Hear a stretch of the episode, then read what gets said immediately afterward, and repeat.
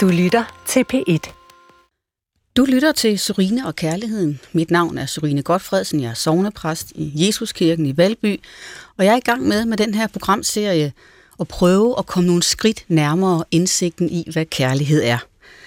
Det giver slet ikke sig selv, tror jeg. Øhm, heller ikke selvom man måske i løbet af livet synes, man har opnået et vist overblik. Øh, og nu hvor jeg lidt overraskende øh, ser frem til mit eget bryllup her i maj, så er jeg blevet ekstra inspireret til at øh, tænke grundigt over, hvad kærlighed er. Og i dag skal det handle om kærligheden til sin far. Barnets kærlighed til sin far, altså den her helt dybe forbundethed med vores eget ophav. Og jeg vil sige velkommen til dig, journalist og forfatter René Fredensborg. Tak. Du har for nylig udgivet romanen Schuft, ja. der handler om præcis det her. Kærligheden og det noget sammensatte forhold til din utraditionelle og lidt sådan grænsesøgende far. Ja.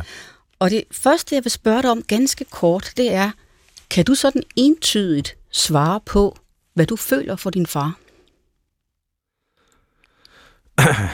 Entydigt? Ja. Ja, altså, jeg føler jo en forpligtelse til at sige, at jeg elsker ham. Mm. Altså Mhm. ligesom, du ved, sådan et automatsvar, jeg elsker min far. Men jeg synes også, vi har komplicerede forhold, der gør, at jeg på en eller anden måde må sige, selvfølgelig elsker jeg ham. For det gør jeg, det kan jeg også mærke, at jeg elsker min far, at jeg er meget... Øh, både, altså jeg er benovet over ham på mange måder. Han, når han er til stede i et rum, hvor jeg også er til stede, så, så, så, så trækker han også opmærksomheden øh, over på fra mig til ham. Altså jeg, jeg, jeg er altid altså opmærksom på hans tilstedeværelse, og hvad han ønsker, hans... Du ved, øh, men, men om jeg entydigt kan sige... Prøv lige at spørge igen. Jeg kommer tilbage til det. Okay. Nu, nu lader vi den lige hænge i luften. Jeg ved nemlig godt, at man, øh, man typisk siger, at børn betingelsesløst elsker deres Netop. forældre. Ja. Men jeg må tilstå, at min erfaring fortæller mig, at det så simpelt er det ikke. Man kan sige, at vi er afhængige af vores forældre, og vi kan have meget svært ved at løsrive os fra dem. Men man kan måske godt i løbet af sit liv komme i tvivl om, om det er kærlighed, det handler om, eller om det er taknemmelighed, eller om det er pligtfølelse, eller bare sådan en fornemmelse af, at relationen er så grundlæggende i ens liv, at den bare skal æres, uanset hvad. Mm. Og inden vi fortsætter, René, så skal jeg lige minde om, at vi som altid her i studiet har en god hjælper hos os, fordi jeg har liggende ved siden af mig Søren Kirkegaard i skikkelse af hans store værk, Kærlighedens Gerninger, ah. min trofaste følgesvend, så vi vil også komme til at få lidt bistand fra ham undervejs. Noget andet, der følger mig i de her programmer, det er en vane, jeg har fået med at komme med et postulat, fordi jeg godt kan lide, at man rammer en samtale ind og klarer hjernen ved at have et fast udgangspunkt. Mm. Og øh, postulatet i dag, det hedder, og nu skal du høre godt efter, man kan blive så optaget af at få sin fars eller mors kærlighed, at man aldrig inderst inde kommer til at føle sig som et voksent menneske. Det er et godt postulat. Er det et, du kan genkende? Det kan jeg godt. Altså, jeg, jeg, jeg er faktisk ikke... Altså, jeg, jeg, har, jeg, jeg har jo tænkt så utrolig meget over det her, at mine tanker nærmest lige nu står i kø øh, øh, over for hinanden, for, for ligesom at komme ud, fordi der, der er alligevel... Altså, man kan... Postulatet er, at øh, man på en eller anden måde søger og, og sin, sin mors eller fars kærlighed. I det her tilfælde, hvis vi taler om mig, så er det altså min fars kærlighed. Jeg vil have hans kærlighed. Jeg vil have hans anerkendelse. Jeg vil have et like på Facebook. Ikke? Jeg har aldrig, det tror jeg faktisk også, jeg skriver i bogen. Jeg kan ikke huske det, om det er i bogen, eller om det er et eller andet interview, jeg har sagt det, men jeg mener ikke, at jeg nogensinde har fået et like på Facebook. Mm. Altså, og hvad er det egentlig for noget pjat, ikke? Øh, fordi jeg burde jo vide, at min far elsker mig. Og jeg vil også, øh, jeg vil sige, at hele bogen handler jo faktisk om at få ham til at sige det. Altså på mange måder. Ikke? Ja. Jeg vil have ham til at sige det.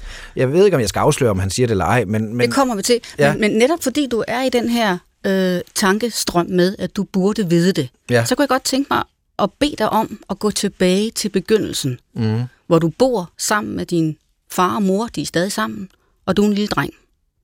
Og hvis du kan prøve at forklare, hvordan det var, hvordan du havde det på det tidspunkt med din far.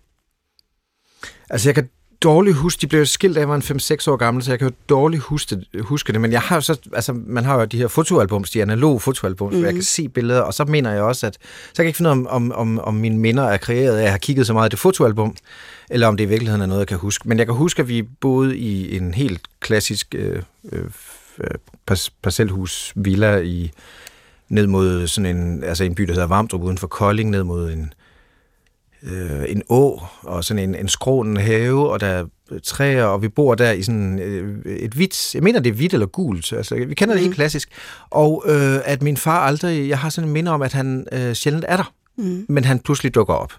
Han er altid i arbejdstøj altid træskoene, øh, der skal stilles ud i entréen, fordi det må han selvfølgelig ikke tage med ind. Og det passer også meget godt overens med, at min mor går meget, hun er sådan lidt rengøringsvanvittig faktisk. Ikke? Så det, jeg kan huske det der med, øh, at min far ligesom altid var beskidt på en eller anden måde. Altså, du ved, øh, tilsmudset, fordi han er blikkenslager, og, øh, og hvis han ikke arbejder som blikkenslager, så arbejder han som alt muligt andet, alt med at sætte et diskotek i stand, vi havde i Varmdrup og sådan nogle ting. Mm. Altså, han var altid aktiv på alle mulige andre måder end hjemme ved familien, fordi han skulle tjene penge, og det var også sådan, jeg forstod ham, at han du ved, min, selv når det var weekend, så skulle min far ud og lave et eller andet sort arbejde eller sådan noget. Ikke? Og så kunne man være heldig at få lov at komme med i varevognen. Og det så jeg meget frem til.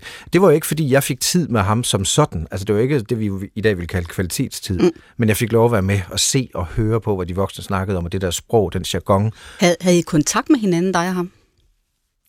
Øh, ja, altså, det, det har jeg faktisk også selv tænkt meget over, om der egentlig var en, om, om, om der, man kan tale om et nærvær, eller om man kan tale om, at jeg egentlig sad på tilskuerrækken til, en, til, til hans liv. Og der tror jeg nok, jeg vil fastholde, at jeg altså mest var med som passager.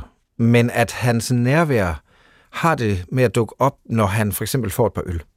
Uh, for ikke at sige, bliver sådan, du ved, sådan lidt halv, halvfuld. Og det kender jeg jo også fra mig selv, at, jeg, at der, der, der, der, der tænder et eller andet øh, og det gør, det gør det stadigvæk af min far, hvor han ligesom, det er ligesom sådan et knips, nu har han lige fået de der 4-5 øl, så kan man mærke ham, så er han nærværende, så begynder det at handle om dig. Hvordan har du det? Du ved, hvordan går det med det der, ikke? Men ellers så var han egentlig optaget af sig selv og sit arbejde, og det, der skulle færdiggøres, og travlt med det, og hjem og frem og tilbage og sådan nogle ting. Men... Kan, du, kan du huske, hvad du gjorde, når han kom ind ad døren? Løb du ham i møde, eller sad du og ventede på, at han skulle opdage dig? Og jeg, jeg er helt sikker på, at jeg løb, løb ham i møde også dengang, som jeg også stadigvæk gør. og at jeg har siddet på hans skød og på en, på en måde, han, så han tænkt, kan du ikke sidde og, på din egen stol? Altså, okay. altså, øh, og så er det klart, at øh, på et tidspunkt holder man jo op med det som teenager, så gider man ikke længere sidde på sin fars skød. Men jeg har altid søgt hans opmærksomhed. Jeg har altid øh, siddet stil, øh, stille, øh, altså helt stille og pænt ved siden af. Sådan tror jeg selv, det er. Så som jeg husker, man, du ved godt, at ens hukommelse kan jeg godt spille ind et lille opus der, ikke? Øh, altså, hvor man ligesom kan sige, jamen, jeg, jeg tror egentlig, jeg altid har været meget underdanig og lyttende og lidt på knæ for min far. Og det er klart, det måtte jo eksplodere i, på et tidspunkt i en bog, hvor jeg bestemt måske ikke sådan, øh, mm. altså kun er på knæ, men også hænger ham lidt til tørre for, som jeg ser, øh, den type han er, den sidste patriark, som jeg også kalder ham. Mm. Ikke? Altså den her mandetype, som er, som er svært ved at vise kærlighed. Ikke? Din far, han har jo et relativt sådan øh, udsvævende liv også, øh, ja. og drikker en del alkohol, og og sådan er meget bramfri i sin façon. Filterløs fuldstændig. Hvornår, hvornår opdagede du som dreng, at øh, hvor voldsomt det egentlig var? Ja, jeg tror, at jeg, vi skal helt frem til, at jeg er 14-15 år. Der er en scene i bogen, faktisk nærmest et helt kapitel, der omhandler, du har jo læst den, mm. øh, det ved man jo ikke, om lytterne har, så jeg må heller lige sætte en ramme, men, men hvor vi er jeg, jeg blev smidt ud af, af, af en folkeskole. Og faktisk den samme folkeskole, som min far blev smidt ud af. Jeg er jo en kopi af ham. Jeg er jo også selv filterløs på mange måder. Det, det begynder sådan at gå op for mig. Først er jeg voksen faktisk, men nogle af de minder, jeg har om, hvor vi på en måde er filterløse sammen, eller gør noget grænseoverskridende sammen, er, da jeg er blevet smidt ud af den her efterskole, så skal vi over og kigge på en efterskole. Det er så ikke ham, der er med, men min mor, og der møder vi så et par unge piger, der, der viser mig rundt og sådan noget, og dem genmøder jeg, sådan for at bruge det ord, ikke? genmøder jeg så i sommerferien, hvor min far, øh, hvor jeg besøger min far, vi er i Gellerup Parken, man skal forestille sig, øh, det er 1987 eller sådan noget, man skal forestille sig de her store betonblokke, og så er der jo så City Vest, hvor man går ned og handler, og der møder jeg simpelthen de to piger igen, som har vist mig rundt på den der efterskole. Og de er så sådan noget 16-17 år, og der blev min far meget begejstret for, øh, at vi endelig møder nogle kvinder, fordi han er single på det tidspunkt, og øh, han er i godt humør. Det er sommer, han har sorte, øh, sådan, øh, afklippede corporate shorts på, og nogle træsko, som jeg husker det, og altid lidt åben skjorte. Han er en flot mand, min far, faktisk. Øh, må, mm. jeg nok, må jeg nok have lov at sige. Det synes jeg, jeg altid synes, han var, i var mere, en mere pæn mand end mig også. Ja, det skriver du også. Han er ja, det flottere end dig. Ja. altså en mere mandig på en eller anden måde. En stærk ja. mand, ikke? Ja. Øh, så så øh, han vil invitere de der piger med hjem, og de vil gerne med de kender jo mig jo, kan man sige, dårligt nok, men går med. Og så for at gøre en lang historie kort, nu er det jo ikke, øh, altså, altså men, men det fylder altså rimelig meget i bogen, fordi der er jo mange, altså der, den stemningsforandring, der ligesom opstår, først får vi noget, noget rødvin, nogle bajer, og vi hører musik, smoky, et eller andet, ikke? Øh, altså, hvor, hvor det så på, hvor, hvor det ender med at blive temmelig lummert, og øh, der er en, altså min far helt klart bliver øh, fascineret af hende, der så... Øh, hun hedder, nu, nu må jeg hellere passe på, at jeg ikke sige hendes rigtige navn, fordi jeg har anonymiseret hende i bogen, men hun er 17 år, og han bliver meget fascineret af hende. Og så øh, ender det sådan lidt med, at han tager den smukke, og jeg får den tykke. Øh, øh, og, og lige pludselig så knaller han hende på et, øh, et glasbord, det havde man jo dengang i 80'erne, i stuen, øh, og vi har røget nogle joints og sådan noget, eller faktisk på chillum, øh, men det er sådan set ligegyldigt. Men, men eller min far røg ikke, kan jeg skal lige sige, men, det, men jeg er så skæv, at jeg vågner op øh, inde ved køkkenbordet øh, og, og ser, at min far ligesom knaller hende på stuebordet, ikke? Altså, man forestiller sig det view. Ja. Og, øh, og øh, så er det så hende den anden, hun tager mig med ind i seng, og der har vi ligesom sådan en, der får jeg ligesom taget min mød om på en måde, ikke? Øh, og det synes jeg sådan set er en meget stærk historie i bogen. Jeg har tit fortalt den, da jeg blev voksen. Det, er ikke en, det var ikke en historie, jeg fortalte, da jeg kom hjem, da jeg var 15. Det var en, jeg, måske til nogle venner, men, men først senere kom jeg til at tænke på, hvor absurd det egentlig er, at, at man deler det. Men jeg vil til enhver tid forsvare det, fordi der var faktisk ikke der var ikke nogen, der, altså i de her tider, krænkelsestider og sådan noget, det kan næsten lyde som en meget tidlig MeToo-historie, men det er det faktisk ikke, for alle var med på den. Og de blev jo et kærester, skylder jeg at sige. Min far bliver kærester. Men jeg skal lige spørge dig, René, i det øjeblik, at det her det foregår, ja.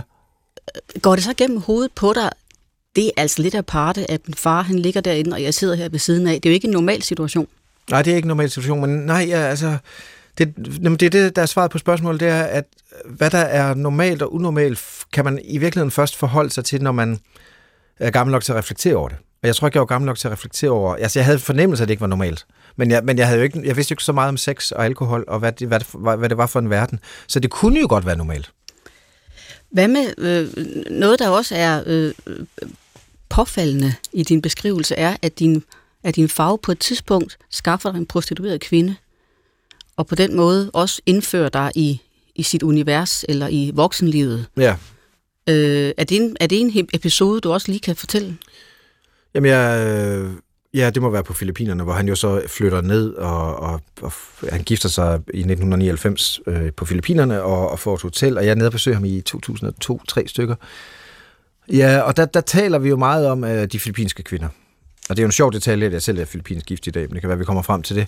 Øh, men, men jeg synes også, de er enormt smukke, og det er et meget sådan varmt folkefærd. De hilser og smiler, og det er ikke ligesom i Danmark. Men, øh, det, det, det er nemt at, at begå sig som mand dernede. Man føler en interesse og sådan noget. Øh, og min far synes jo også, at jeg skal prøve det. Jeg vil sige til den her historie, der har min far... Øh, øh, jeg kan faktisk sige til begge historier, at min far sagde om den anden historie, den der foregik i Gellerup-parken, at det var faktisk ikke sket på den måde. Det var først næste dag, han ligesom var sammen med hende. Ikke? Men det må man jo godt i en roman øh, ligesom skrive tingene sammen. Det er bare interessant, at min far egentlig ikke synes, at det er forkert, det jeg skriver. Han går bare lidt op i, at detaljen, ja. at det først var næste dag, ja. synes han, jeg skulle have haft med. Øh, og på samme måde siger han om den her historie, at det var faktisk ikke ham, der gav en, en luder. Det var altså hvis man må bruge det ord i Danmarks Radio efterhånden. Altså, det var ikke ham, der gav en prostitueret, det var en, der hed Dan. Altså en af hans arbejdskolleger, som mm. også bor på Filippinerne. Øh, det, det, sådan husker jeg det ikke. Det er rigtigt nok, min far tog ikke med, men det var mere, fordi hans, hans kone ikke havde lyst til, at han skulle i byen. Men vi tager altså ned i det, der hedder Cebu, det er den anden største by på Filippinerne, i deres red light districts der, og, og ligesom finder en, en dame til mig. Dan har en, øh, han synes, jeg skal møde. Ikke? Han har selv har lagt mærke til en meget smuk kvinde. Og øh, ja, så giver han, øh, altså på den måde, så er hele aften betalt. Det er lig, ligesom før mobiltelefonernes tid, og jeg husker i hvert fald ikke, at jeg havde nogen mobil. Øh, jeg bliver, ender også med at blive væk og sådan noget. Altså, hvis, altså jeg synes jo, historien i, i, faktisk handler... Når jeg, når, jeg, når jeg tager historien med i bogen, så er det faktisk ikke så meget for at fortælle, at far gav en luder. Det, det, det synes jeg egentlig ikke er så overraskende. Men det, der er overraskende, det var, at jeg ender med at blive væk øh, i, i Cebus havnekvarter. Øh, ham der, den kan ikke finde mig, og baren er lukket. Og så er det faktisk den prostituerede, som, i, som faktisk hed Elvis, eller blev kaldt Elvis, øh, som hjælper mig øh, og hjælper mig hjem. Cebu er en kæmpe by. Altså, jeg aner ikke, hvor jeg bor, og, og det, der, det kan jeg godt lide ved den historie. Ja, men... Men, men det er nok ikke der, du vil hen. Nej, for det, eller det, der er overraskende som læser, det ja. er jo, at, at der er den her på sin vis intime relation mellem jer, men samtidig også en relation, hvor man udefra vil sige, at mange nok vil sige nej tak til det, eller spørge sig selv, hvorfor går du med til det? Er det fordi, at du gerne vil have hans anerkendelse? Ja, er det fordi, det tror at du... Ja. Men jeg har også en nysgerrig på, altså jeg var der også, altså jeg, jeg var i et fast parforhold på det tidspunkt, havde også børn, så jeg aner faktisk ikke, det var åndssvagt, at jeg ligesom røg på den. Jeg er sikkert også, øh, jeg tror, tror også min ekskone, øh, som, altså nu er min ekskone, ville være træt af at høre om den historie. Det var ikke noget, jeg fortalte dengang, men jeg havde lyst til ligesom at være min far, tror jeg. Det er også det, bogen på mange måder handler om. Jeg har lyst til at være min far, vi kalder ham jo Don Biano, ja. fordi han er lidt en don. Og jeg, jeg vil også være Don Bjarno. Jeg vil være ham, og jeg vil prøve at være ham, og jeg vil imponere ham. Så Men... hvis han giver en luder, så siger jeg selvfølgelig ja. Og der har du, det er jo en mærkelig form for kærlighed. Det er i hvert fald den måde, du beskriver din far på. Øh, et paradoks. Det er et paradoks. At du ønsker så meget at være ham, for der er også meget af det hos ham, der virker lidt brodent og selvoptaget ja, og, absolut. og alt muligt andet. Så det er jo en mærkelig, det er jo et mærkeligt ideal at have at være som sådan en far. Ja, men det er fordi, jeg synes faktisk, at øh, der skylder jeg måske at sige noget virkelig positivt om min far. Det, man, det bedste, man kan sige om min far, det er, at han virkelig er sin egen. Han er, han er ligeglad med, hvad andre øh, synes om ham på mange måder. Han tør være sig selv. Det, det er en mangelvare i vores tid, ikke? og det var også en mangelvare i 90'erne, var jeg lige ved at sige, altså, ja, altså helt tilbage. Det, det der med mænd, der tør være sig selv. Nu kan man så sige, den, grund til, at jeg benævner ham den sidste patriark, er jo, at den, den type mand er jo uddøende. Nu, nu er, er vi jo meget mere hensynsfulde som mænd og sådan noget. Men der, jeg, jeg, jeg, jeg er enormt forelsket i det der med, at han tør, men også, at han øh, ikke er snobbet på nogen måde. Han, øh, vi har altid taget alle mulige blaffer op. Han er, han, vi har altid øh, i vores hjem skulle tage, have alle mulige boende. Der har altid været plads til alle i barn. Han har altid interesseret sig for høj og lav, rig og fattig. Det kan jeg enormt godt lide ved ham. Og når man, så jeg er egentlig fascineret af ham. Men jeg er nødt til at spørge dig, ja. hvis ikke han havde været din far, og opfører sig på den måde, som han gør, og har det sprog, han har, og har den øh, øh, noget sådan lidt vulgær façon også. Ja. Hvis han ikke var din far, tror du så også, du ville tænke, ham vil jeg gerne minde om? Det er simpelthen aldrig tænkt over. Sjovt nok, så jeg synes, jeg har tænkt tusind tanker. Ikke? Øh, ja, på en måde. Altså, jeg kan egentlig, altså, når han er i sit bedste humør, når han er i sit mest øh, virtuose humør, humør hvad vil sige, sådan, sit mest generøse humør. Altså, han er, jo, han er jo en gladgiver. Det er jo en rigtig mand, der giver. Han giver jo altid en omgang, og han betaler, og, og han kan være enormt sjov og enormt charmerende. Han kan også være det modsatte, men når han er i sit bedste humør, øh, så har han et, et, et så, så, så, så, så, så, så elsker jeg ham helt klart. Altså, så er han et, et forbillede. Virkelig et forbillede, synes jeg. Som, altså, fordi der er han også enormt øh, sød og rar ved alle mennesker. Altså, han er jo ikke, han, han er ikke, han kan være hård, men det, det, det er tømmermændene. Der er en tømmermandsfar, og der er en fuld far. Ikke? Jo. Og fuld, den fulde far, ham kan jeg enormt godt lide. Ja, ham vil jeg nok gerne være som. Noget af det, der slog mig, da jeg læste din bog, og også når du fortæller nu, det er, at i er to karakterer med ligheder og forskel, der er dit far. Og nogle gange så er det som om, I også smelter lidt sammen. Ja. Det er måske din indre drøm om at være som ham. Men to karakterer i bogen, som kunne minde lidt om Kirkegårds opdeling eller tanke om, at mennesket har det æstetiske i sig og det etiske i sig. Det er sådan en meget berømt teori, ja, ja, ja. Kierkegaard har de her stadier, og det er meget vigtigt at understrege, at vi har alle sammen det hele i os. Det er ikke sådan, at man er bare kun det ene eller kun det andet. Men æstetikeren, det er jo nydelsesmennesket mm. som forsager pligt, og som er meget afhængig af adspredelse, mm. og som nok dybest set er meget bange for kedsomhed og, og, og tomhed. Vi er så håbløst restløse, kan jeg fortælle Æstetikeren. Ja. Det er ham, jeg vil primært sige, det er din far. Ja. Du er en sjov blanding, for du er også æstetiker i den grad, at du også flyder med og gerne vil nyde livet osv. Men du har også en stemme ind i dig, der er etisk, og som siger, man bør jo kunne tage vare på sin kernefamilie. Man bør jo nok lige have lidt mere moral nogle gange i, i relationen mellem mennesker. Man bør lidt blive den her spidsborger, Kierkegaard taler om, der passer sine ting, er en god far og lever sit familieliv. Ja. De to karakterer er I på sin vis med til at repræsentere begge to. Og jeg vil lige citere et Kierkegaard sted for dig, ja. fordi Kierkegaard han har en tanke om, hvad det vil sige at være æstetiker. Mm. Og det var han også selv. Også.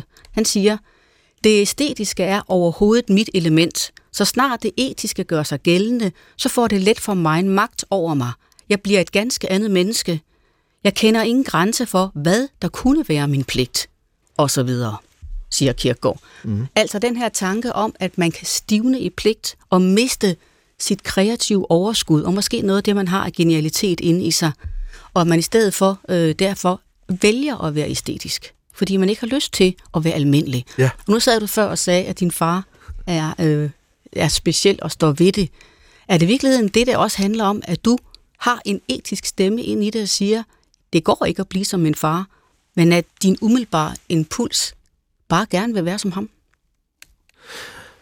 Ja, det er der noget om. Det sjove er faktisk, at vi bytter, når du nu taler om, at vi har samme roller, eller to forskellige roller, og vi nogle gange smelter sammen, så synes jeg faktisk, at min far er meget mere pligtopfyldende, end jeg er. Mm-hmm. Sjovt nok. Han har nogle lange perioder, eller han er jo det, man kalder altså med altså sådan lidt kvartalstranker, det, det må man jo ikke misforstå, det, at det betyder, at man drikker flere måneder i streg. Han drikker nogle dage i stregen, 3-4 dage, sådan, så, altså, eller da han drak mest, nu er han jo 71 år, så det er ikke så slemt mere med det.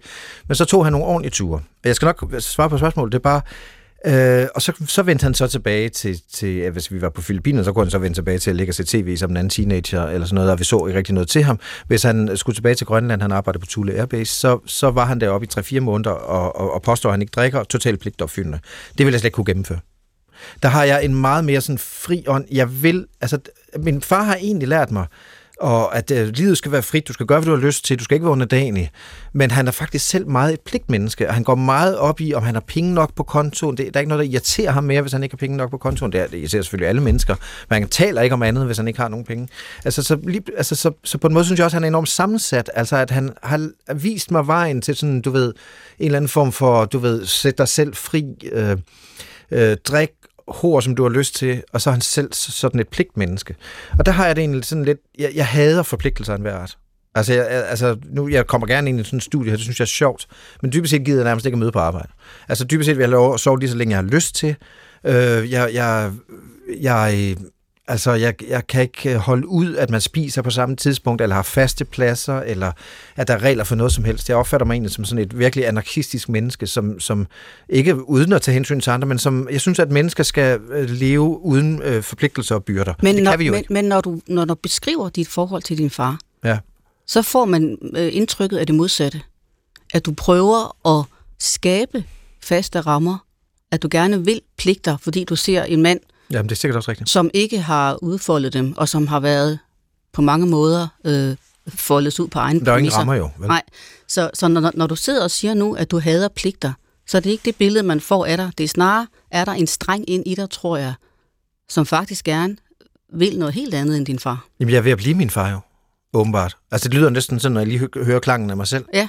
Altså, så min søn kan sige til mig, kan vi ikke få nogle rammer her, ikke? Øh, men det er som, med alderen er jeg blevet sådan, jamen, jeg har også godt, altså, jeg har jo et arbejde, fast arbejde, og jeg, jeg mener, jeg er jo, jeg lever jo i forpligtelser.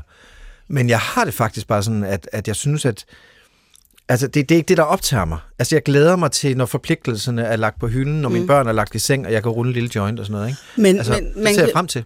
nu siger du selv, at du er i færd med at blive din far. Ja, det tror jeg, det er bange det er jo for. sådan set en ret dramatisk udmelding at sige om sit liv og sin fremtid. Men når du siger det, så vil jeg lige holde fast på, at du også tager til Filippinerne og får en filippinsk kone og, Ja, kommer, og kommer langt hen ad vejen til at leve et liv, der minder om det, din far har etableret dernede. Ja. Øhm, øh, har du en fornemmelse af, når du, når du, i den tid, du levede dernede, at du var at du efterlignede ham? Ja. At, du, at du bare gerne ville realisere det, han gjorde? Altså, jeg, jeg både efterlignede ham, og jeg vil prøve at hjælpe ham med det her hotel, som, som lidt nogle gange kører på pumperne, ikke? Altså, som trænger til en kærlig hånd, og som trænger til noget, især noget styring måske, ikke? Der er mange kokke dernede. Når min far ikke er der, så er det hans kone, der styrer hotellet. Når hun ikke er der, så er det mm.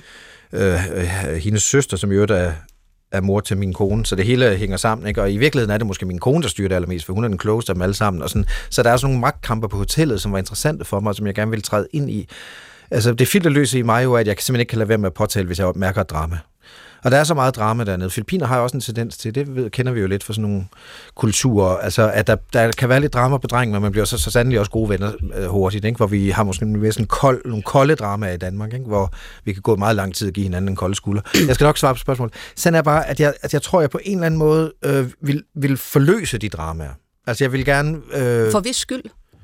Jeg vil faktisk gerne hjælpe min far også. Altså fordi jeg synes, det sejlede på hans hotel, og det sejler stadigvæk. Nu har det været lukket i Vi, kom, vi kommer lige tilbage til, hvorfor du har øh, den der store trang til at hjælpe din far, som jo på mange måder har været øh, også fraværende Ja, i mit i, liv. i dit liv. Ja. Ja.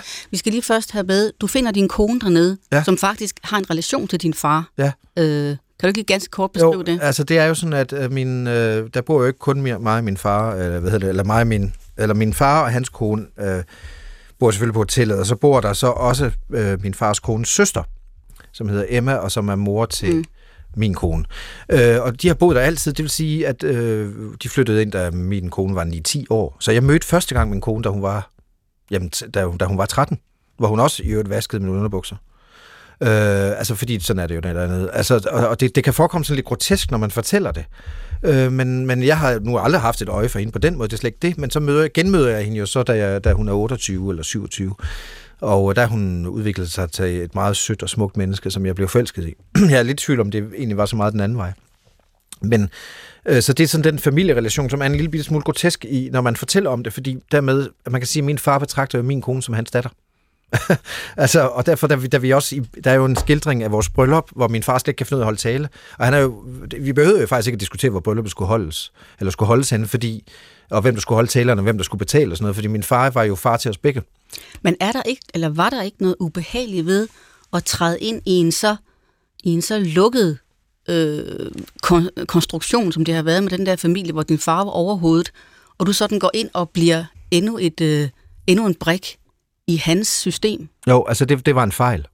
Altså ikke, at jeg giftede mig. Jeg er glad for mit ægteskab, men det var nok en fejl, at jeg troede, jeg skulle have en betydning dernede. At jeg troede, jeg kunne kopiere ham, være sådan en lille mini Don Bjarno.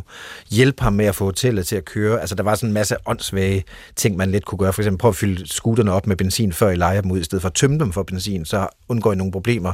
Eller prøve at fylde køleskabet op øh, med øl, så I ikke skal handle ind tre gange om dagen, hver gang den er, mm. nu mangler noget. Men det er noget, man kender lidt til i de varme lande, fordi at strømmen går og sådan noget. Ikke? Men jeg kom jo som hvid mand med mit blik på, hvordan de kunne forbedre sig i, i sådan business-wise, ikke?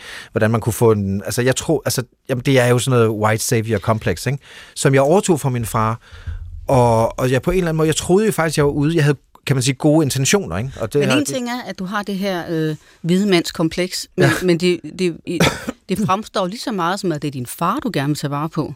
Ja, det så gør det. Det, sikkert. det er ham, du vil ind og redde. Ja, jeg vil gå også redde min far. Det er sjovt, at jeg har den der både, at jeg både vil redde ham, Øh, og jeg vil, både, og jeg vil egentlig også være som ham. Altså, det, det er så komplekst, at jeg nærmest ikke selv kan gøre redde for det. Altså, du kan godt høre, at det kræver et par psykologtimer, ikke? Fordi, øh, fordi man, når man, især når man begynder at skrive en bog om det, øh, og jeg har jo øvrigt også optaget mange af vores samtaler, jeg har enormt mange dagbogsnotater, så begynder jeg at reflektere over, at jeg faktisk skifter karakter flere gange undervejs. Der er også nogle gange, jeg slet ikke gider være som min far, så kan det også være lige meget af det hele. Ikke? Altså, det er så komplekst. Men hvad, hvad er så det ægte? Ja, det er faktisk så tvivl om, hvad er det ægte?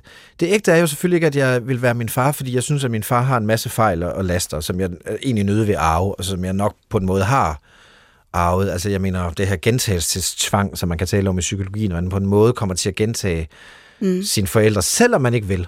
Men, men, men jeg, kunne, jeg, jeg, vil, jeg tror på en måde, at jeg, at, at jeg vil have hans endelige anerkendelse og kærlighed, ved at han ser, at nu kommer din kloge søn altså som er lidt mere skolet og dannet end dig, og hjælper dig. Men er der ikke et punkt i et menneskes liv, hvor man, øh, hvor man må spørge sig selv, om, om, om det er uværdigt for mig at blive ved med at ville øh, træde ind i min fars univers og, og spille en rolle der? Det er meget sjovt, du spørger. I går aftes havde jeg en samtale med en forfatter, der hedder Jens Vildstrup som skriver bøger om nogenlunde de samme emner som mig. Han har lige udgivet en bog, der hedder LaLandia.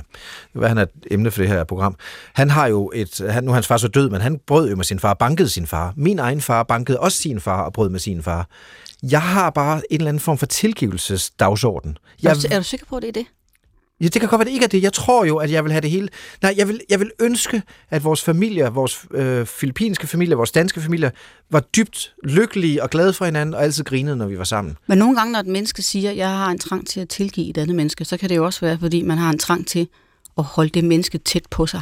Og så kalder man det tilgivelse, og så er det i virkeligheden sin egen afhængighed.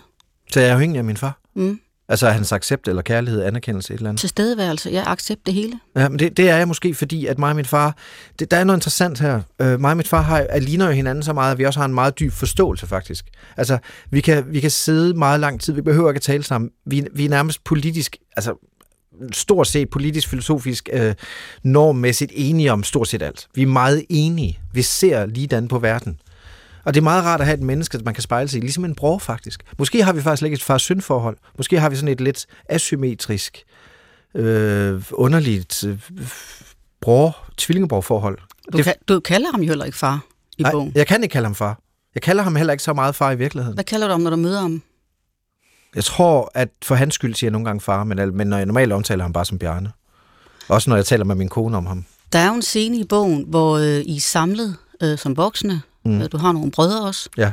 Og hvor I... Øh, og hvor en, der, de, de tilstedeværende opfordrer din far til at sige til sin søn, at han elsker ham. Mm. Og det vil din far ikke gøre, fordi han siger, at øh, så, bliver de, så bliver I for bløde. Vi bliver for bløde, ja. Hvis I får, hvis I får den melding. Ja. Kan du huske den? Ja, det kan du selvfølgelig, ja, det har skrevet det. Da, da din far bliver opfordret til at sige det, Sad du så og øh, vidste med dig selv, det gør han ikke? Eller sagde du, nu kommer det? Nå, det, det, det vidste jeg godt, han ikke gjorde. Og det, det her, det foregår i 2010. Det, er- det er et kapitel, der ikke der, der uden, altså det har ikke nogen titel, men det er kapitel 5 i bogen. Det, det, er meget, det, det, det, det er faktisk det vigtigste kapitel for mig. Det er det første, jeg skrev. Det handler om Jyttes begravelse. Det er fordi mig og mine brødre har ikke samme øh, mor. Min far, efter han er blevet skilt fra min mor, møder han en, der hedder Jytte, og som, som man vel rent udsagt kan sige, drikker sig ihjel øh, mange år efter. Og da hun så bliver begravet, der, når hun ikke, dukker hun faktisk ikke op til sin egen begravelse, fordi hun er blevet sendt med, med ja, hun er jo blevet kremeret og sendt i sådan en Urne. urne. Jamen, man tror, det er løgn, ikke? At man bliver sendt med Post Danmark, eller gjorde. Men hun dukker simpelthen ikke op til sin egen begravelse, hvilket jo er en god indledning på en lille, kan man sige, tragikomisk fortælling om den her begravelse, der går helt i opløsning. Vi går helt i opløsning i druk. Og der møder vi så en, der hedder Karl, som i øvrigt også er død nu, men som øh, faktisk i dag er min... Altså, han tog så min anden bror til sig øh, i en tid, hvor min far ikke var der for ham gav ham et job som, øh, han var speditør, han gav ham et job som chauffør og sådan noget. Og der er det så, at vi sidder på en bodega på et eller andet tidspunkt, øh, fuldstændig døddrukne, øh, hvor, hvor Karl får det her lysøjeblik og siger, "Mm, ja, du ved, jeg mistede min søn. Han, han kørte spritkørsel og kørte ind i et træ og døde. Øh, han hed Jimmy. Jeg fik, jeg fik faktisk ikke sagt til ham, jeg elskede ham. Øh, og, og, og min far har været lidt hård ved Dennis, fordi øh, du ved, det var Dennis, der fandt Jytte død. Øh, hvorfor siger du ikke til dine sønner, de, du elsker dem? Hvorfor siger du ikke til Dennis, du elsker ham i stedet for? Og det er jo en nøglescene. Men jeg ved godt, at min far ikke kommer til at sige, jamen det, det kan da også sagtens, Dennis, jeg elsker dig. Fordi det skal man ikke fortælle min far. Og jeg er også i tvivl om, man i virkeligheden som forældre skal fortælle andre forældre, hvordan de skal være forældre. Ikke? Det der bare er, det er, at min far samtidig blinker til mig. Det kan simpelthen så tydeligt huske, det der med, at han blinker til mig. Nu skal han lige sige til Kart, prøv at høre, det skal du ikke blande dig i. Eller det er noget, jeg selv står for. Ikke? Men han har blinker til mig samtidig. Hvordan tolker du det? Jamen, at han selvfølgelig elsker han mig. Eller Dennis, eller hvem han nu end har fået blinket til. Det er muligt, han også blinkede til Dennis. Men de sad bare ved siden af hinanden. Det var mig, der sad overfor. Øh, men det betyder jo, prøv at høre, det her det er noget, vi, vi ved. Og det min far især dyrker, og det synes jeg egentlig er meget interessant, det er, at andre skal ikke fortælle os, hvordan vi gør. Vi, vi er vores familie. Selvfølgelig elsker jeg jer. Jeg, bare, jeg kan bare ikke finde ud af at få det sagt. Det er på en måde det, han siger med sit blink. Og det, Hvad, hvad er det, der gør, at du er så sikker på, at det, at det blink betyder det? Det kan jo også betyde en, øh, det kan jo også være en afværgemanøvre, altså en overfladisk tilkendegivelse af, at, øh, at, øh, at jeres far og søn, men altså, nu skal mm. vi heller ikke gøre for meget ud af det. Nej, det kan man også godt sige. Og min far har heller ikke gjort alt for meget ud af det. Øh, Men det der bare er, det er, at, at øh, har vi egentlig andet valg end at elske altså vores børn? Selvfølgelig må vi jo elske, altså vi, man, man elsker vel sine børn. Jeg kan, ikke, jeg kan nærmest ikke forestille sig, at man ikke gør det. Så derfor er jeg nødt til at gå med den, fordi ellers bryder min verden jo også sammen. Hvis, det, hvis sandheden er, at min far ikke elsker mig eller mine brødre, så er, så, så, så er det jo helt, altså så er det jo tomt. Ikke? Altså, forstår du? Ja, det forstår jeg, men, men jeg tror da ikke, det er nogen selvfølge, at forældre elsker deres børn. Nej. Øh, fordi at der kan jo også være forældre, der er så optaget af sig selv, at de sådan set aldrig rigtig når derhen. Der er, en, der er en sandhed i, at min far... Øh, der er jo altid, hvornår indtræffer tragedien, ikke? Og min fars mor dør jo, da han kun er ni år gammel er kraft Øh, først, ja, hun, hun har kraft i mange år. Først øh, tager de benet af, så bliver hun blind, og altså, hun, til sidst, altså, hun kan ingenting, og hun tilbringer det meste af sit tid på sygehuset eller i sygesengen derhjemme. Så min, og min, det, det, det ødelægger fuldstændig min farfar, der bliver en drukkenbold på hende på den lokale fabrik, og, og, og kan nogle gange være forfærdelig, når han kommer hjem. Han smadrer hele huset.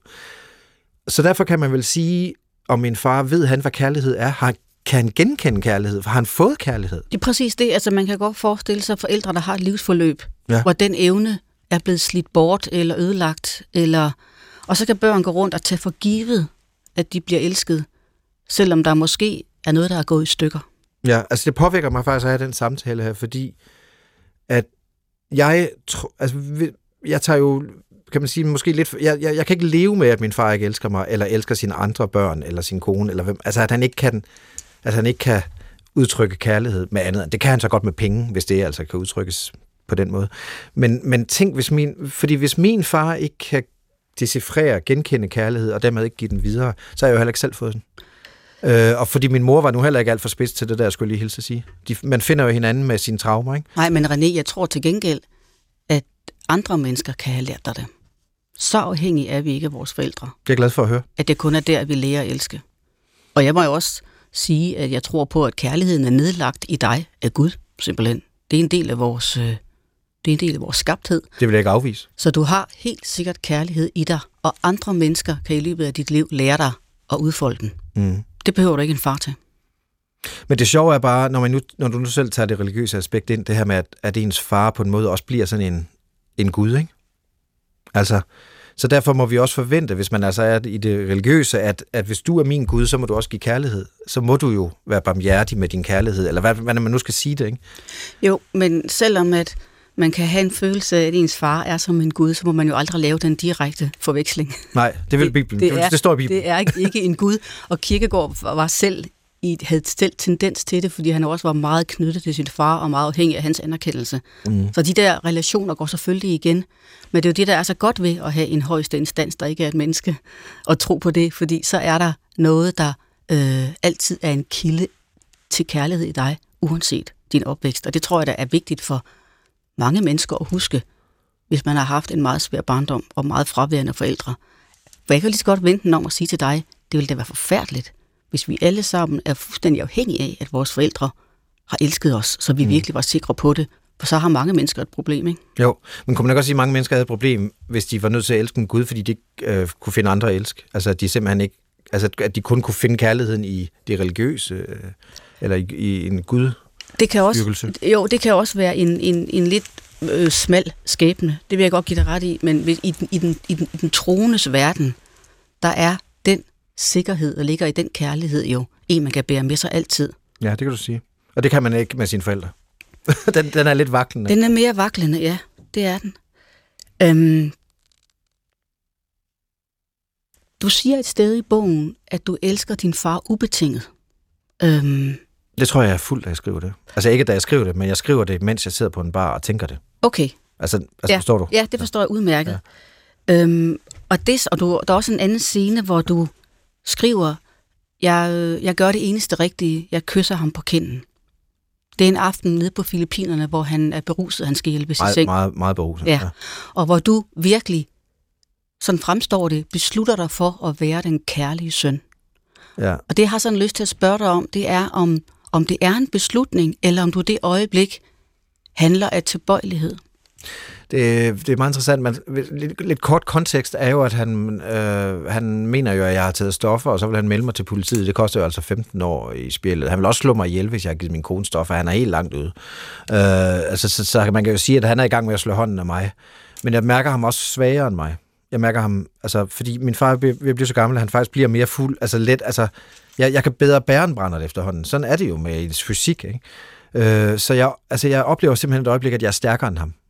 Altså, at han, du, du, du er fyldt med vås, slud og røvl, ikke? Øh, og du, du er svag lige nu. Og der, når man, og den, min impuls er heldigvis, hvad jeg lige vil sige, at hvis jeg føler mig stærkere end andre, så vil jeg gerne omfavne dem. Altså, jeg, mere end jeg vil tryne dem. Fordi jeg kunne sagtens have benyttet lejligheden til at gøre min far fuldstændig til grin i selskabet og givet ham sparkerøven eller sådan noget, ikke? Men for han, øh, fordi han skubber jo mig væk fysisk, og vil ikke have det, men jeg kysser ham på kinden, ikke? Øh, og jeg holder om ham, og jeg følger ham på toilettet. Han kan ikke gå. Jeg følger ham på toilettet, og han råber og skrid nu med, du skal ikke stå og lære en gammel mand at pisse. Og sådan noget. Det er et af hans ordsprog, du skal ikke lære en gammel mand at pisse. Hvilket jeg synes er godt. Står du? filosofi, ja. der, der, er noget rigtigt i det, ikke? Han kan jo nok selv, men, men, men det ender så også med, da, da, da, da, da de andre tager over, jeg slipper ham, at han så falder og slår hovedet. Så jeg havde jo sådan set ret i, at manden skulle hjælpes. Men, men det er klart, jeg synes også, at scenen handler lidt om det her med, at man langsomt bytter roller som far og søn. Altså, at jeg bliver hans far, i den forstand, at jeg nu er lige en anelse mere fornuftig, og måske hjælper ham, ligesom på den, man til sidst jo ender med at, at sige farvel til sine forældre, eller på en eller anden måde altså hvis man ikke har dem derhjemme, betale for plejehjemmet og sørge for at besøge mm. dem, og, og på en eller anden måde sørge for deres sidste ønsker. Altså at vi bliver vores forældre til sidst. Ikke? Og den trans, øh, jeg vil lige sige kalde det en translokation, det hedder det ikke, den transmission er jo ved at ske nu.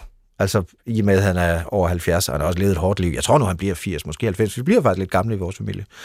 Øh, men, men, øh, og han er i fysisk god form, men, men, men jeg kan bare mærke, at der, det, den scene er kun vigtig for mig, fordi der sker den, det skifte. At, at du ved, Og det er også det, jeg sagde før, det der med, at nogle gange så føler man lidt mere dannet, lidt mere klog nogle gange end min far. Men det er selvfølgelig, fordi jeg har læst flere bøger og tænkt mere over ting og sådan noget. Og, og, så nogle gange, så, så synes jeg faktisk, at jeg kan tillade mig at sige, men det er jo ikke rigtigt, det du siger. Men hvis jeg nu holder fast i den her tese om, at der er en etiker inde i dig, ja. som vil noget andet end i din æstetiske far, øh, er, der så, er der så i det øjeblik, hvor du kysser ham på kinden, og virkelig udviser omsorg for ham, gør du det, fordi du ved med din etiske forstand, at det bør du gøre. Ja, det synes jeg. Ja, altså, det, det, er jo, det er jo tilgivelsesmomentet øh, igen. Jeg vil have, at vi skal finde ud af det. Men har du lyst til at gøre det? Jeg kysser ham. Ja. Ja, ja, meget. Jeg har kysset ham meget. Okay. Ja, altså, jeg, jeg, jeg har, det, det er helt absurd, så, så gammel jeg var, før jeg holdt op med at holde ham i hånden. Men ved du hvad, René, så er jeg nødt til at sige til dig, og det tror jeg vil være opbyggeligt. Ja. Det er jo et tegn på, at du har masser af kærlighed i dig. Ja, det kan du sige, ja. For at have den lyst til at kysse en far, som har været så problematisk på mange måder, og også så grov, i hvert fald som du fremstiller ham i romanen, ja. der synes jeg, det er ret, øh, ret kærligt, at du øh, har lyst til det. Jeg synes altid, at jeg kysset min kæreste mere, end de har kysset mig også. Undskyld. ja, undskyld. Jeg synes altid, at jeg har kysset mine kærester og koner mere, end de har kysset mig. Altså, jeg, jeg, jeg, jeg, jeg kan virkelig dele ud, synes jeg. Altså, jeg kan sikkert også være det modsatte, altså sammenbit og sur over hjørnet. Men øh, jeg, jeg har meget stort behov for ligesom at... Altså, men jeg har aldrig tænkt på, om jeg egentlig... Jeg har altid tænkt, om jeg var egentlig var, altså, om det var kærlighed, eller om det var bare min måde at tænke, jamen... Altså, fordi jeg, jeg, jeg, jeg, jeg tror også, bogen handler lidt om det der med, hvad er kærlighed? Ja, det gør den da også. Ikke? Altså, hvad, hvordan decifrerer vi den? Hvordan, hvordan, hvad er det for en tolkning? Og plus, kan kærlighed for eksempel også være... Jeg skriver også meget om, min far er meget hård, altså filterløs og hård. Det er han også det er han over for alle mennesker. Men er det, kan man sige, det ikke er kærlighed at være hård? Altså, måske er han det for også at, at gøre mig hård, så jeg kan... Altså, han vil jo gerne have, at, vi, at mig og mine brødre bliver nogle hårde bananer, så at vi ikke bliver så ked af det i verden. Så vi ikke går følsomme og, og sådan, du ved, ligesom man ser tidens mand, sådan helt våg ked af det, undskyld, hvad er her, ikke? Mm. Han vil gerne have, at vi er stolte, ranke, øh, ikke underdanige og sådan noget, ikke? Måske er det faktisk, altså, det er, kan jo godt være et udtryk for kærlighed. Altså, det er at opdrage hårdt, så du bedre kan er rustet til livet, ikke? Det kan det, bestemt, det kan det. Nu synes jeg også, at din far nogle gange fremstår lidt... Øh, øh, Ja, sådan at han, han sætter sine egne behov meget fr- langt frem i køen. Det kan man nok så, godt så sige. på den måde synes jeg også, der er noget, der er noget, noget, noget, noget, selv, noget selvoptaget ved det, men der kan bestemt være kærlighed forbundet med at ville hærde sine børn. Men det er jo så komplekst, ikke? Det er så jo. komplekst. Altså, hvad det egentlig er, der, der, der, altså, hvad er egentlig din dagsorden? Er det, er det i virkeligheden Altså, det er dig selv, du sidder og hylder ved at være hård, eller er det i virkeligheden for at hærde også? Det kan jeg nogle gange, jeg kan slet ikke gennemskue det. Jeg vil meget gerne have samlet op på mit postulat. Ja, hvad var det, det var? Det får du at høre nu. For det var, at man kan, hvis man øh, bliver ved med at kredse om at få sin far som vores kærlighed, få svært ved at føle sig som et voksent menneske. Mm. Og jeg har simpelthen lyst til at spørge dig, René, om du, synes du, at du er blevet, er du, er du, er du i færd med at blive voksen? Nej, jeg synes...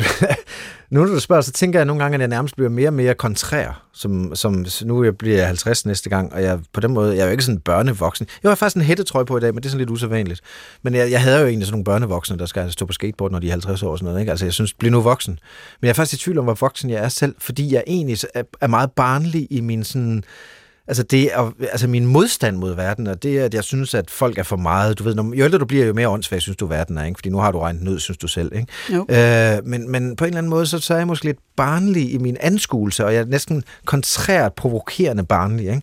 Øh, så, så måske, øh, hvad, hvad vil der ske, når min far dør? Bliver jeg simpelthen først der voksen? Fordi så kan jeg endelig slippe, eller øh, så er der ikke nogen, der ligesom holder øje med mig, eller kan jeg først der tage ansvar for mit eget liv på en fornuftig måde, i stedet for at rende rundt og være så følelses... Jeg tror, at der er en forskel på, hvordan mænd og kvinder er afhængige af deres forældre.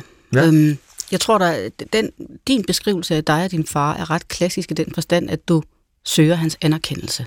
Ja, og synes, det han er det. flot og stærk og maskulin og gerne vil være sådan. Jeg tror, at kvinder ofte kan være forbundet, eller bundet til deres far i en rolle, hvor de synes, de skal beskytte deres far, tage sig af ham, sørge for, at han er glad. Ja, det er rigtigt. Det er sådan noget, jeg selv har oplevet i mit eget liv, at det med at blive øh, frigjort fra sin fars betydning, øh, for mig handler mere om at ikke at føle ansvar for ham. Og der tror jeg, at det kan være den kvindelige afhængighed af fædreskikkelsen, hvor den mandlige ofte kan være den, som du beskriver også, at du øh, gerne vil minde om ham. Mm. Øh, så, og tanken om, at man først bliver voksen, når ens forældre er gået bort, den er jo, øh, den tror jeg mange har gjort sig, fordi man bliver ved med at blive trukket tilbage. Men når jeg spørger dig, om du er blevet voksen, så spørger jeg dig jo også, om du ser dig selv som en, der med hele din farbagage kan være i stand til at tage vare på andre mennesker og dine egne børn ikke mindst. Ja, altså det har jeg gjort i flere omgange. Jeg er jo sådan i ude i tredje kul børn, ikke? Altså, mm. jeg har jo en datter på 27, altså, så, som jeg var alene med, fordi hendes mor døde ved en trafikulykke, da hun var to år. Så jeg, har, det har, jeg synes jo, at jeg har taget mig ind. Man kan så sige, at vi har ikke specielt meget kontakt i dag, så hvis du spørger hende, synes hun nok ikke, at jeg har taget mig så meget af hende, men jeg har dog altså, givet hende madpakke og skolegang, og hun endte med at komme på universitetet. Hun klarer sig godt, men det fø, altså hun, jeg tror, hun vil sige, at jeg har ikke været øhm, altså nærværende. Hun har også manglet at mærke den kærlighed og anerkendelse. Så der har jeg helt klart øh, skulle lære noget, som handler om at være nærværende, være anerkendende og ligesom vise min kærlighed, som jeg simpelthen har skulle øve mig på i halvdelen af mit liv her, ikke? eller måske endda det meste af mit liv.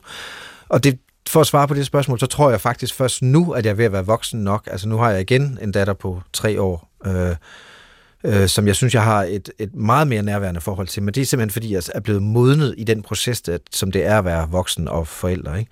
Så, det, så jeg tror, jeg simpelthen er, er, er måske en bøv. Altså Men er det også, når, når du synes, du er ved at blive mere voksen, har det noget at gøre med, at du, som du nævnte før, at styrkeforholdet mellem dig og din far er færd mere... Ja, det, det kunne det godt have. Ja. Altså nu bliver jeg også nødt til... Altså nu kan jeg ikke længere rende rundt og skabe mig. Øh, og, og, eller jeg er som til tema, ikke? Altså du ved... Nu, øh, men, men det har måske også noget at gøre med, altså her bliver det måske lige en lille smule specielt, ikke? Altså jeg har jo sådan set giftet mig med hans datter, mm. og hende har jeg i den grad ansvaret for. Altså fordi det er jo en anden, en, en anden form for traditionel parforhold, vi har, hvor jeg skaffer pengene, Øh, hun skal nok også blive til en, en god sygeplejerske i Danmark på et tidspunkt, når hun er klar til det. Hun er under uddannelse, ikke?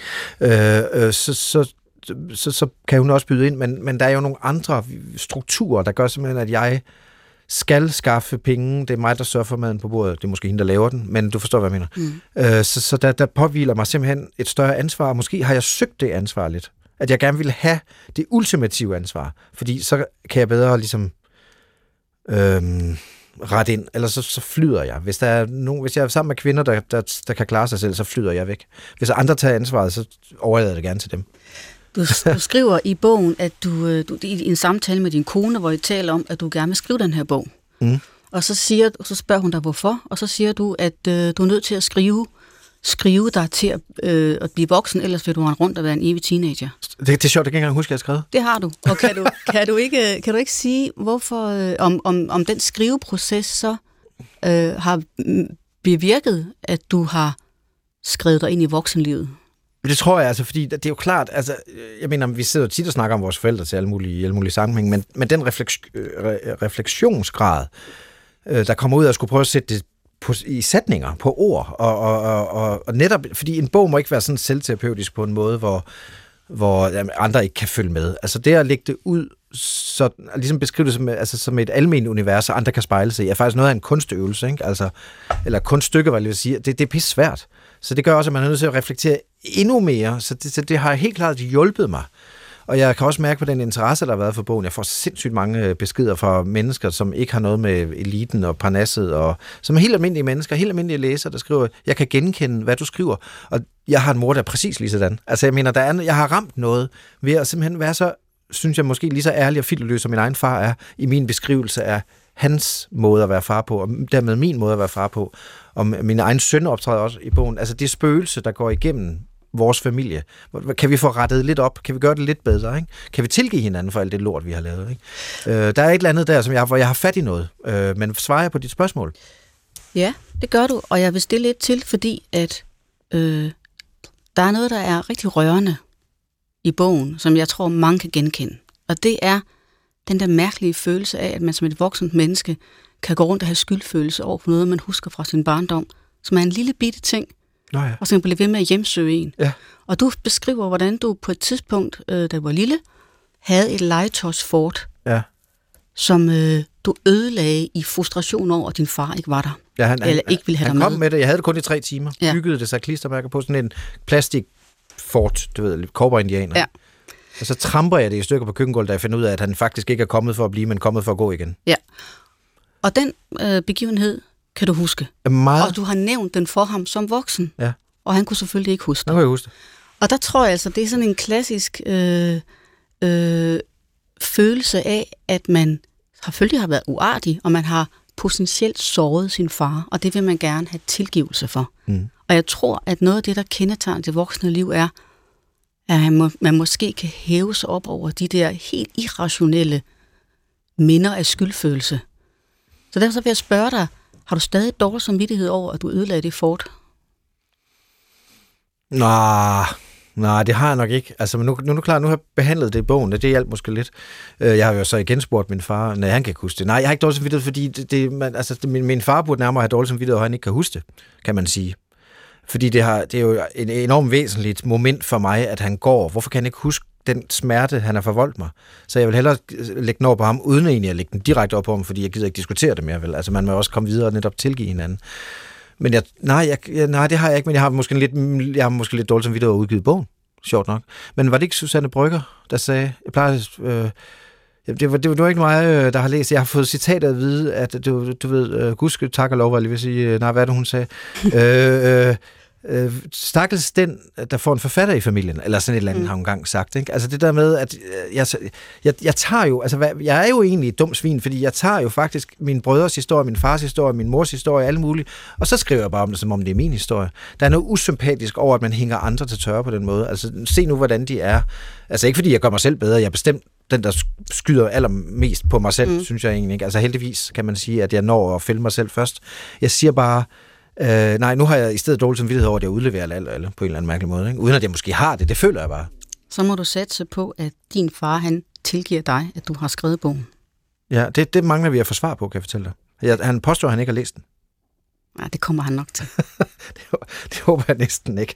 Men, men det er bare mærkeligt, at han siger, at han ikke har læst den. Er det ikke også, der er vores forhold igen lidt forkvaklet, ikke? Hvorfor lidt bare læse uafklaret, ja. Ja, lidt, ja, lidt uafklaret. Der er et stykke vej endnu. Mm. René, tiden er ved at være gået, øhm, og jeg vil sige øh, tusind tak, Selv tak til dig, fordi du var med her. Og jeg er nødt til at understrege over for dig, at øh, også nu, hvor jeg har siddet og talt med dig i en time, at, øh, at den bekymring, jeg kom til at lægge ned i dig, med at du kunne være et menneske, der går gennem livet og ikke har fået kærlighed fra starten, at den tror jeg ikke, du skal være så bekymret for.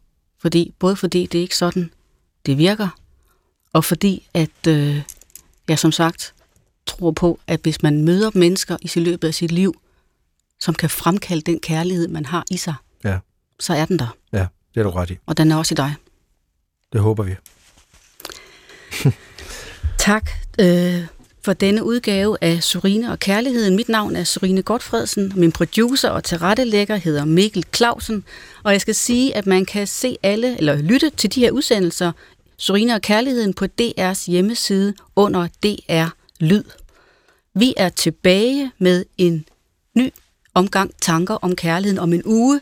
Men inden vi slutter helt, så skal, jeg, øh, så skal vi høre den sang, som vi jo har valgt som kendingsmelodi her til programmet. Det er Gasolins nummer fra 1975, Sankt Dimitri. Og René, du ja. kender den sang. Ja, det gør jeg. Du har alderen og forstanden til det. Derfor så vil jeg spørge, øh, kan du forstå teksten, at den er valgt til det her program? Mm, måske. Ja, der, vil, det vil jeg, der må jeg lige høre den, fordi øh, jeg, skal, jeg skal prøve at komme i tanke om teksten. Jeg kender udmærket sang, men jeg vidste heller ikke, det var den, du valgte. Det er det. Det øh, er øh, en sang, der kredser om, ja, dybest set om livets store hemmelighed. Og det er jo min påstand, at det er kærligheden en del af. Ja, jeg kan godt se det. Jeg er sikker på, at jeg kan mærke det også lige om lidt.